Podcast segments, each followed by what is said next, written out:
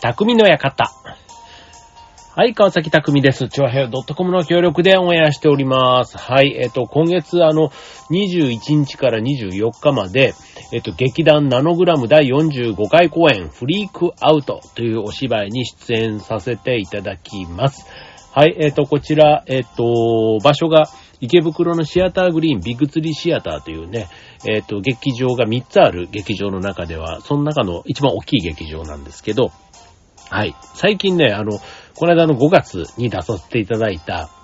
劇場、えっ、と、大塚にあるよろず劇場というところなんですけど、こちらもね、200人ぐらい入る劇場だったんですけど、今回もね、だいたいサイズ的には同じような感じで、そう、結構ね、それぐらいのサイズの劇場って、本当なんか大きいんですよね。だからあの、まあ劇場って言っても、本当にあの、まあもっとね、大きい劇場当然ありますし、一方で小さい、ね、50人、30人みたいな小劇場なんて言われるところもあって、まあそれぞれのね、劇場の良さっていうのがあるんですけど、まあ僕は最近そういうちょっとね、箱の大きい劇場を去年ぐらいから、ね、去年、一昨年もそうかな、まあ出させていただいてて、結構ね、それはそれで、ね、大きい箱だからこそ、小屋だからこそなんかやれることっていうかね、なんかダイナミックさみたいなとこもあったりして、ね、セットも結構大掛かりになってとかね、なんかそういうので、あの、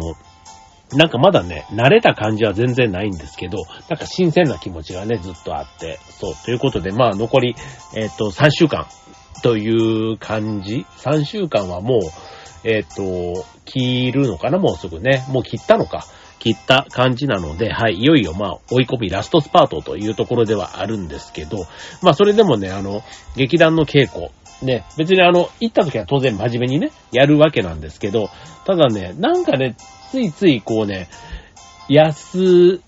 んまあ別に真面目じゃないって言われたらそうなのかもしれないんですけど、そう、なんか自分の出番がない時とかね、なんかついついこう、ね、あと稽古がなんかのきっかけでね、短くなったりするとね、どうしてもね、心の中でちょっと嬉しい自分がいてとかね、だからあの、ね、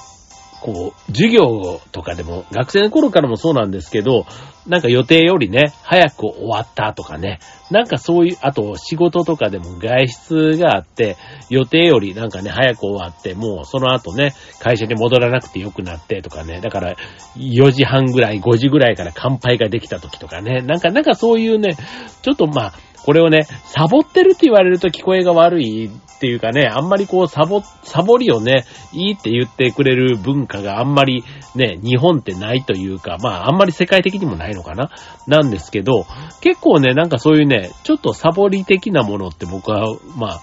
割とこう肯定的というか、要は知らないところでやってればいいんじゃないの？みたいな感じ？お互いにとってね。と、もし僕が、あの、自分のね、後輩とか部下とかがね、そうやって知ら、まあ知らないとこでやってれば知らないからいいんですけど、ね、サボってたって知ったらあんまりね、いい気はしないというか、うん、ね、なんか遊んでんだとかさ、なんかそういう風に思っちゃったりするとこはあるんですけど、ただね、これ別に知らなければ、ね、知らなくて結局ね、あの、いい成果を残していれば、ね、全然サボったことなんてね、それはどう、どうでもよくって、そう、むしろね、同じことを短い時間でやれる人の方がいいわけで、で、そのね、残りの時間をね、休んだり遊んだりしてても別にいいわけじゃないですか。そうだからなんかそう考えると、別にサボり自体をね、あの、その人のね、能力とかが高くって、結果的にね、あの、なんだ、別に、だから、まあまあ、でも違うな。うん、そう、でもサボり自体をね、やっぱりね、よく思わない人もいるので、まあちょっとね、あんまり堂々とやるのは良くないですよという話かなと思います。はい。ということでね、今日のテーマは、えっと、えっと、上手なサボり方っていうね、ちょっとそんなテーマでお送りしてみたいと思います。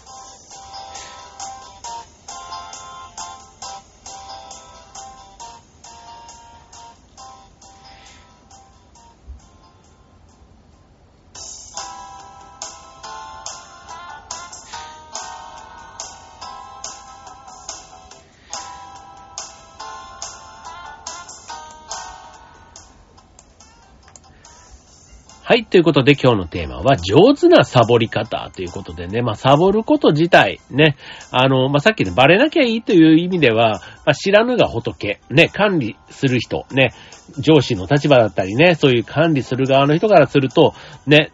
できればそのサボったとこを知ってしまうとね、こう、まあ、イラッとするのもあるし、ね、叱ったりすることもあると、それが自体がストレスにもなったりすることあると思います。はい。まあ、とは言ってもね、結構外回りが多い、例えば営業マンの方とかだったりすると、結構隙間の時間とかね、じゃあそこをね、じゃあね、出先から出先のね、移動途中に、びっしり、じゃあ仕事のことを考えてるかって言ったらね、電車の中で例えば居眠りするとか、ね、えー、待ち合わせの、ね、時間潰して喫茶店にでも入ろうものならスマホ見てね、自分の好きな記事とか見たりもすると思えば、まあそういうのもある意味ね、サボりっちゃサボりになると思うんですけど、まあ、とは言っても、ね、さっき言ったように、その、その時間がある意味リフレッシュの時間、頭が冴えたり、ね、えー、っと、ちょっと疲れがね、その、まあ、電車の中の仮眠でも、ね、その時にね、ちょっと、ね、えー、頭がスッキリした、体がね、ちょっとでも休まったっていうんだったら、その後の仕事の質が上がるなんていうのもあるわけじゃないですか。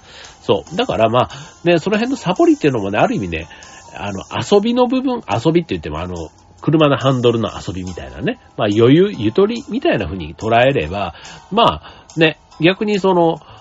休憩というかね、ゆとり、遊び、えー、サボりがなかったことで、こう、その後のね、集中力が途切れたり、ね、あとやる気みたいなところもね、こう、そぐげになったりするっていうのもあるようです。はい。まあ、か、かといってもね、まあこれあの、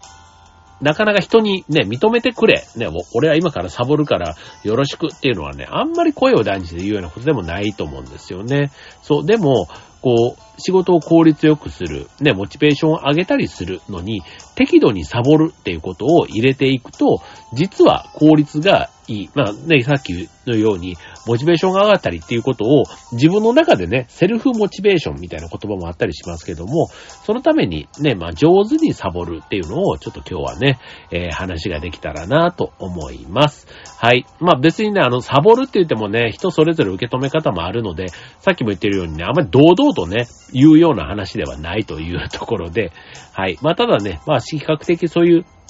サボる時間ってことで言うと、一人で行動することが多いとかね、まあ要は監視の目がない人っていうと、まあ外回りの営業マンとかはそういう時間、機会っていうのが多いんじゃないかななんて意外と思います。はい。まああとはね、集中力ってそんなに長続きするもんじゃないから、適度にね、会社が本来与えてくれる休憩時間以外のところでも、例えばあの、タバコ吸い人なんかだとね、ある意味タバコ吸うって僕はサボりだとは思ったりするんですけど、まあそういうね、時間があるとか、あとお菓子食べたりだとかね、まあそんなところもね、ちょっと気分転換と集中力をね、取り戻すためにはそういったところも上手に入れていくというのは大事。まあある意味ね、えー、適度な息抜きっていうふうに考えると、まあ、ちょっとね、気持ちも、あの、サボりって言うと何って思う人も。で、ちょっと、息抜きって言うと、まあ、息抜きもね、確かにさっきまでこう集中してね、やってれば、ね、5分10分のそういう時間もあってもいいんじゃないのみたいな感覚はわからないでもないとこかと思います。はい。で、今はね、あの、結構働き方がね、自由度がね、在宅、テレワークみたいなこともね、浸透してきている中では、より一層そういうところの、なんか自己管理というかね、求められてるところって多いのかななんていうふうにも思います。ただ一方で、ね、上手にサボる人って結構ね、パフォーマンスの高い人が多いっていうのはね、別にこれ会社、業種問わず、ね、あの共通して言えることのようです。要は優秀な営業マンで言うと、営業の中でのサボりが上手い人が多いというところ。なんかそこはね、感覚的にね、でもわかりますね、でも。そう。あの、なんだろう、こう別にあの、口上手、ね、口ベタな人がね、下手くそでってわけでもないんですけど、まあ、要は容量が良い人。あと人付き合いというかね、そんなところもうまく立ち回れる人なんかが上手にサボって成果も上げているみたいな、そういった人が多い気がします。はい。まああの、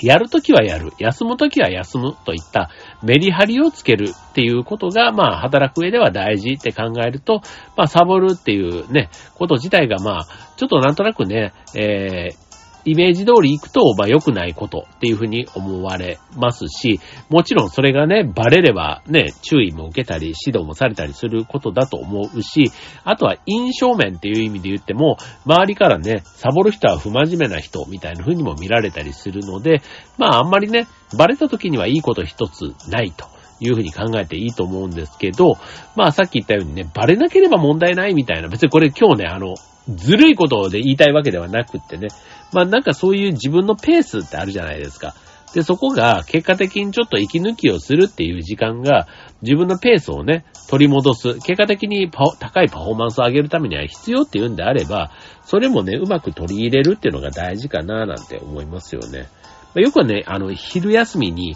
昼寝をね、15分ぐらい入れると、ね、午後のパフォーマンスが上がるなんていう言葉もありますけど、まあそれをね、まあ昼休みにそういう形で休憩して、だからあの、休憩時間が終わったらね、まあそういう意味では、あの、なかなか昼寝とかできないと思いますので、まあそういう昼休みがちゃんと固定である人なんかはその時間にね、集中してやれば、まあサボる必要もなくなっていいんじゃないかなっていうふうにも思います。はい。ではでは。まあね、そんなあの、えっ、ー、と、結局、今日の話っていうのは、うまくサボれる人は、実質仕事ができる人が多いということですと。ね。ね、休みの取り方なんかともちょっと近いかもしれないですね。まあ、あの、休みはね、まあ、認められている、ね、えー、ある意味、まあ、サボりではないですね。うん、だから自分が、えー、仕事の時間とかをコントロールして、ね、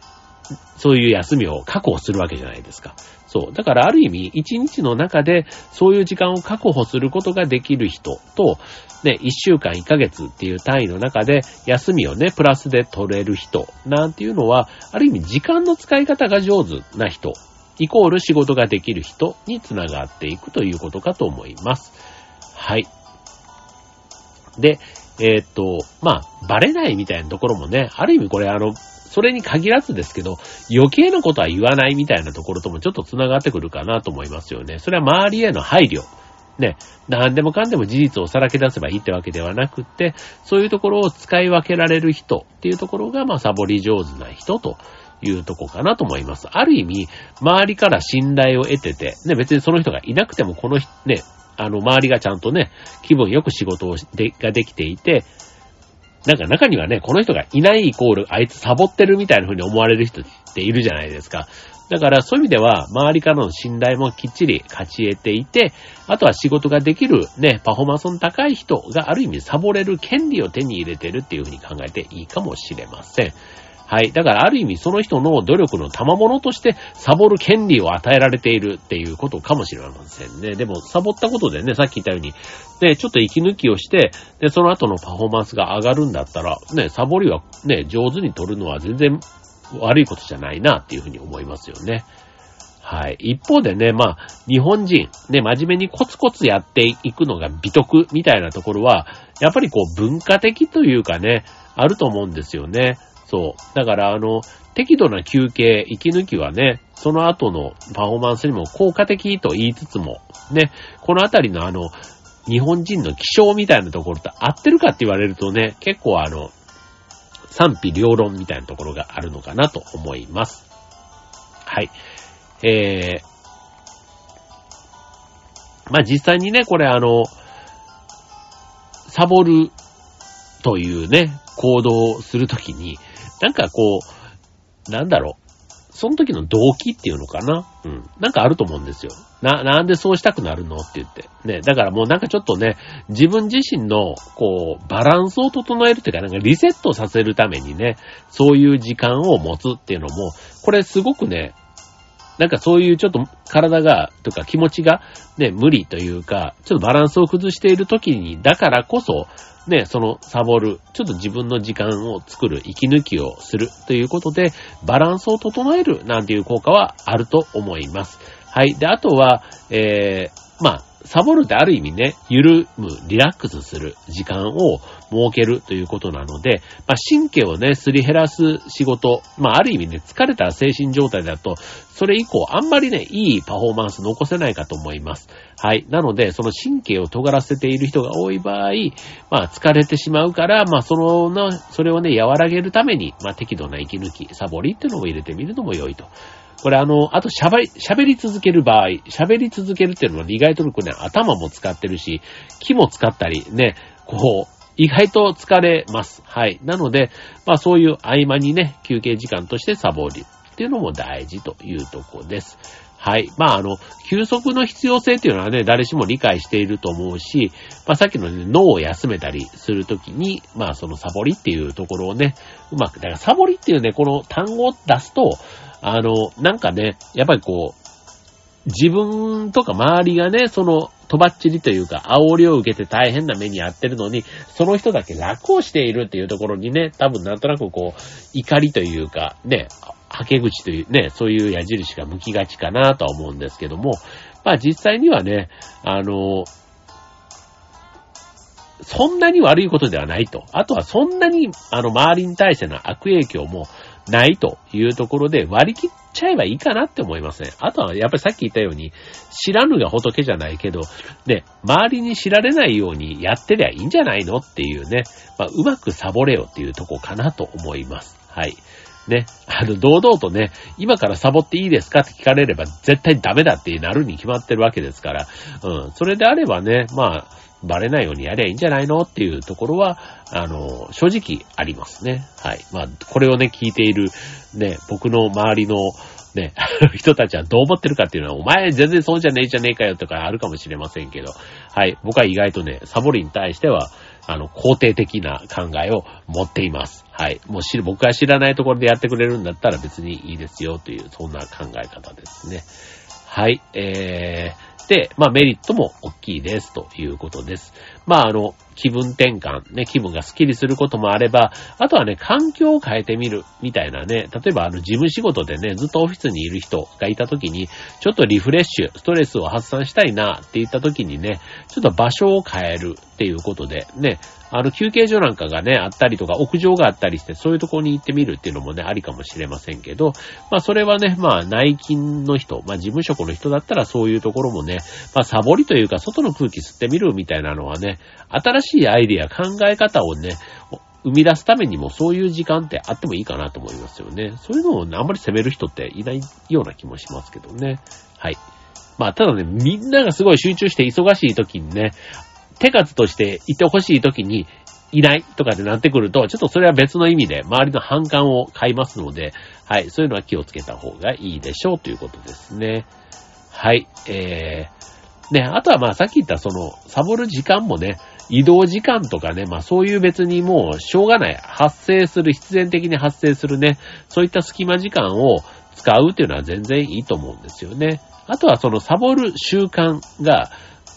ね、あの、あんまりこう、つきすぎると、頑張るべき時に頑張れなくなると。で、要は、だらけ癖みたいになってしまうのがあるので、まあ、サボっていいみたいなとこに関しても、まあ、ルールをね、自分の中で、あの、作るといいという感じかなと思います。さっきみたいにね、研修とかで、で、本来だったら5時半、6時まで仕事の人が4時ぐらいに終わりましたと。4時まですんごいもうね、パツパツで頑張ったんだっていうんだったら、ちょっと夕方はね、早めにもう切り上げる感覚で、ね、あの仕事を切り上げてというね、ところで、直帰するみたいなのもあっていいと思います。はい。で、えー、あとはね、まあ、さっき言った時間管理っていうところの中からね、こうサボる時間っていうのも生み出すわけですし、あとはそのオンとオフで言うと、サボりの時間ってオフの時間だと思うんですけど、まあこれをね、短いサイクルで、えー、まあ、ちょっと頑張って、ちょっとインターバル的に休憩する、うん、っていうのを上手に組み入れられると、で、その仕事のオンの時の生産性がぐっと上げられるっていうこともあるので、まあ、サボるということに関しても、まあ、あんまりね、こう自分の中で悪いことしてるっていうこと、まあ、ちょっとね、あの、さっきみたいに人にあんまり言わない方がいいよっていうのはありますけども、はい。まあ、上手にね、活用していく。まあ、活用するものっていうふうに考えてもいいかもしれませんね。はい。で、えー、まあね、今ちょっとね、いろいろこう、あの、仕事ができる人がサボるってことも言っているので、まあ、そういう意味ではね、上手なサボり方ってあるということを今日はね、あの、知ってもらえるといいかななんて思います。ただね、サボるときに守っておく注意点っていうのがあるんですけども、あの、まあ、何度も繰り返しますけども、ただ怠けたいだけとかね、手を抜きたいだけのサボりは、周りからも、まあ、褒められることは決してありませんというのが大前提です。はい。で、サボりという行動は、まあね、あの、人間とはある意味切り離せない要素。人間の行動にサボりという要素はね、必ず、あの、ついて回るというか、ね、それを上手にできるか、できないかというのは人によるというところですね。はい。まあ、適度にサボるというところ。まあ、それはね、自分自身に対して、えー、の心のバランスって意味でもそうだし、仕事のパフォーマンスを上げる意味でも、ね、ちょっと疲れてる時にそこで一旦ね、えー、体と気持ちのリセットができるサボりであれば、それはそれで結果的にね、会社にとってもいいことっていうふうに考えてみてもいいかなと思います。はい。じゃあね、あとね、その、サボる時の注意点ということでね、えー、最後お届けしたいと思います。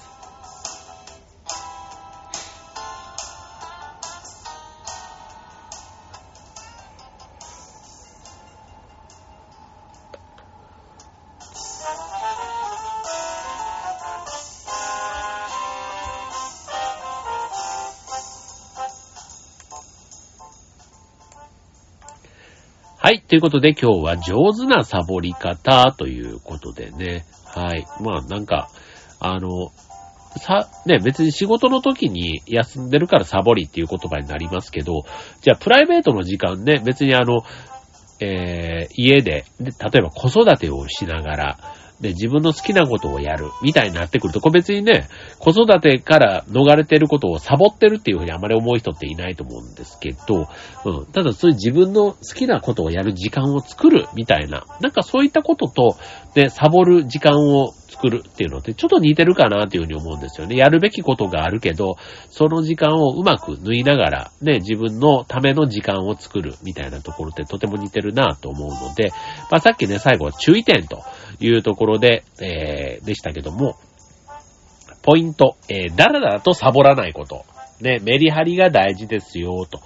いうこと。あとは、アルコールは NG ですと。いうことで、まあ、社会人がね、まあ、仕事中にサボるといった時に、まあ、お酒をね、あの、仕事中に飲むみたいなところは、ちょっとね、あの、見た目というかね、別に顔に出る出ないだけじゃなくて、うん、ちょっとね、仕事に対しての誠意みたいなところで、まあちょっとね、考えた方がいいかなというところですね。はい。まあこれはまあ、あんまりね、僕の周りでもそういうサボり方をしてる人って会ったことがないですけど、昔なんて結構ね、ランチビールみたいな考え方もね、あって、まあこれがね、ちょっと、ちょっとサボってるというか、ね、あの、なんか許容してた、自分もそこに混ぜてもらったりしたこと、なんていうのはあるかなと思いますけど、まあ時代もね、変わり、今はね、そんなことはとんでもないことっていう風になっちゃいますからね。はい。で、あとは、えー、サボるときは一人であんまり人を巻き込まない方がいいでしょうというとこです。はい。まあこれね、お決まりというかもうルール。ね。あの、誰かとね、行動する時点で、その、あなたのサボりは誰かにバレているということになりますし、あの、まあ、信頼できる人であったとしても、ね、その状態を不真面目って思う人も少なくないですし、まあ、あとはその話がね、尾ひれついて広がった時に、あなたの信頼自体にね、なんか影響を及ぼすこともありますということなので、まあ、余計なことは知られない方がいいよっていうことかな。あと、ま、えー、もう一つ、自分からばらさないこと。ね。あの、サボったことを、あの、匂わせたり、人に言ったりする人もいるみたいですけども、これ自体は、割とちょっと、かっこ悪いと。冷静に、あの、その人はもしかしたら武勇伝というかね、若干ちょっとあの、自慢というか、あとはさっきみたいに効率よくやってるからいいんだみたいなね、開き直りでこう言っちゃうところもあるかもしれませんけども、まあ評価をね、落とすことにもつながりかねないというところで、あまり自分からは言わ、あんまりというか自分から言わない方がいいというとこですね。はい。で、あとは、あの、その時間帯にね、SNS を更新したりするっていうのも、ある意味リスクが高いとあの、会社の人とね、まあ、繋がってないからといって、まあね、いつどこで誰が見てるかもわからないという中でね、あの、そういうね、SNS に何か書き込む行為とかもちょっと考えた方がいいかなというとこですね。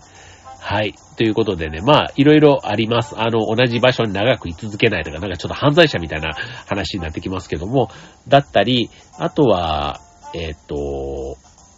まあ、営業のね、営業マンみたいな、さっき外にね、出歩いてる人が、ね、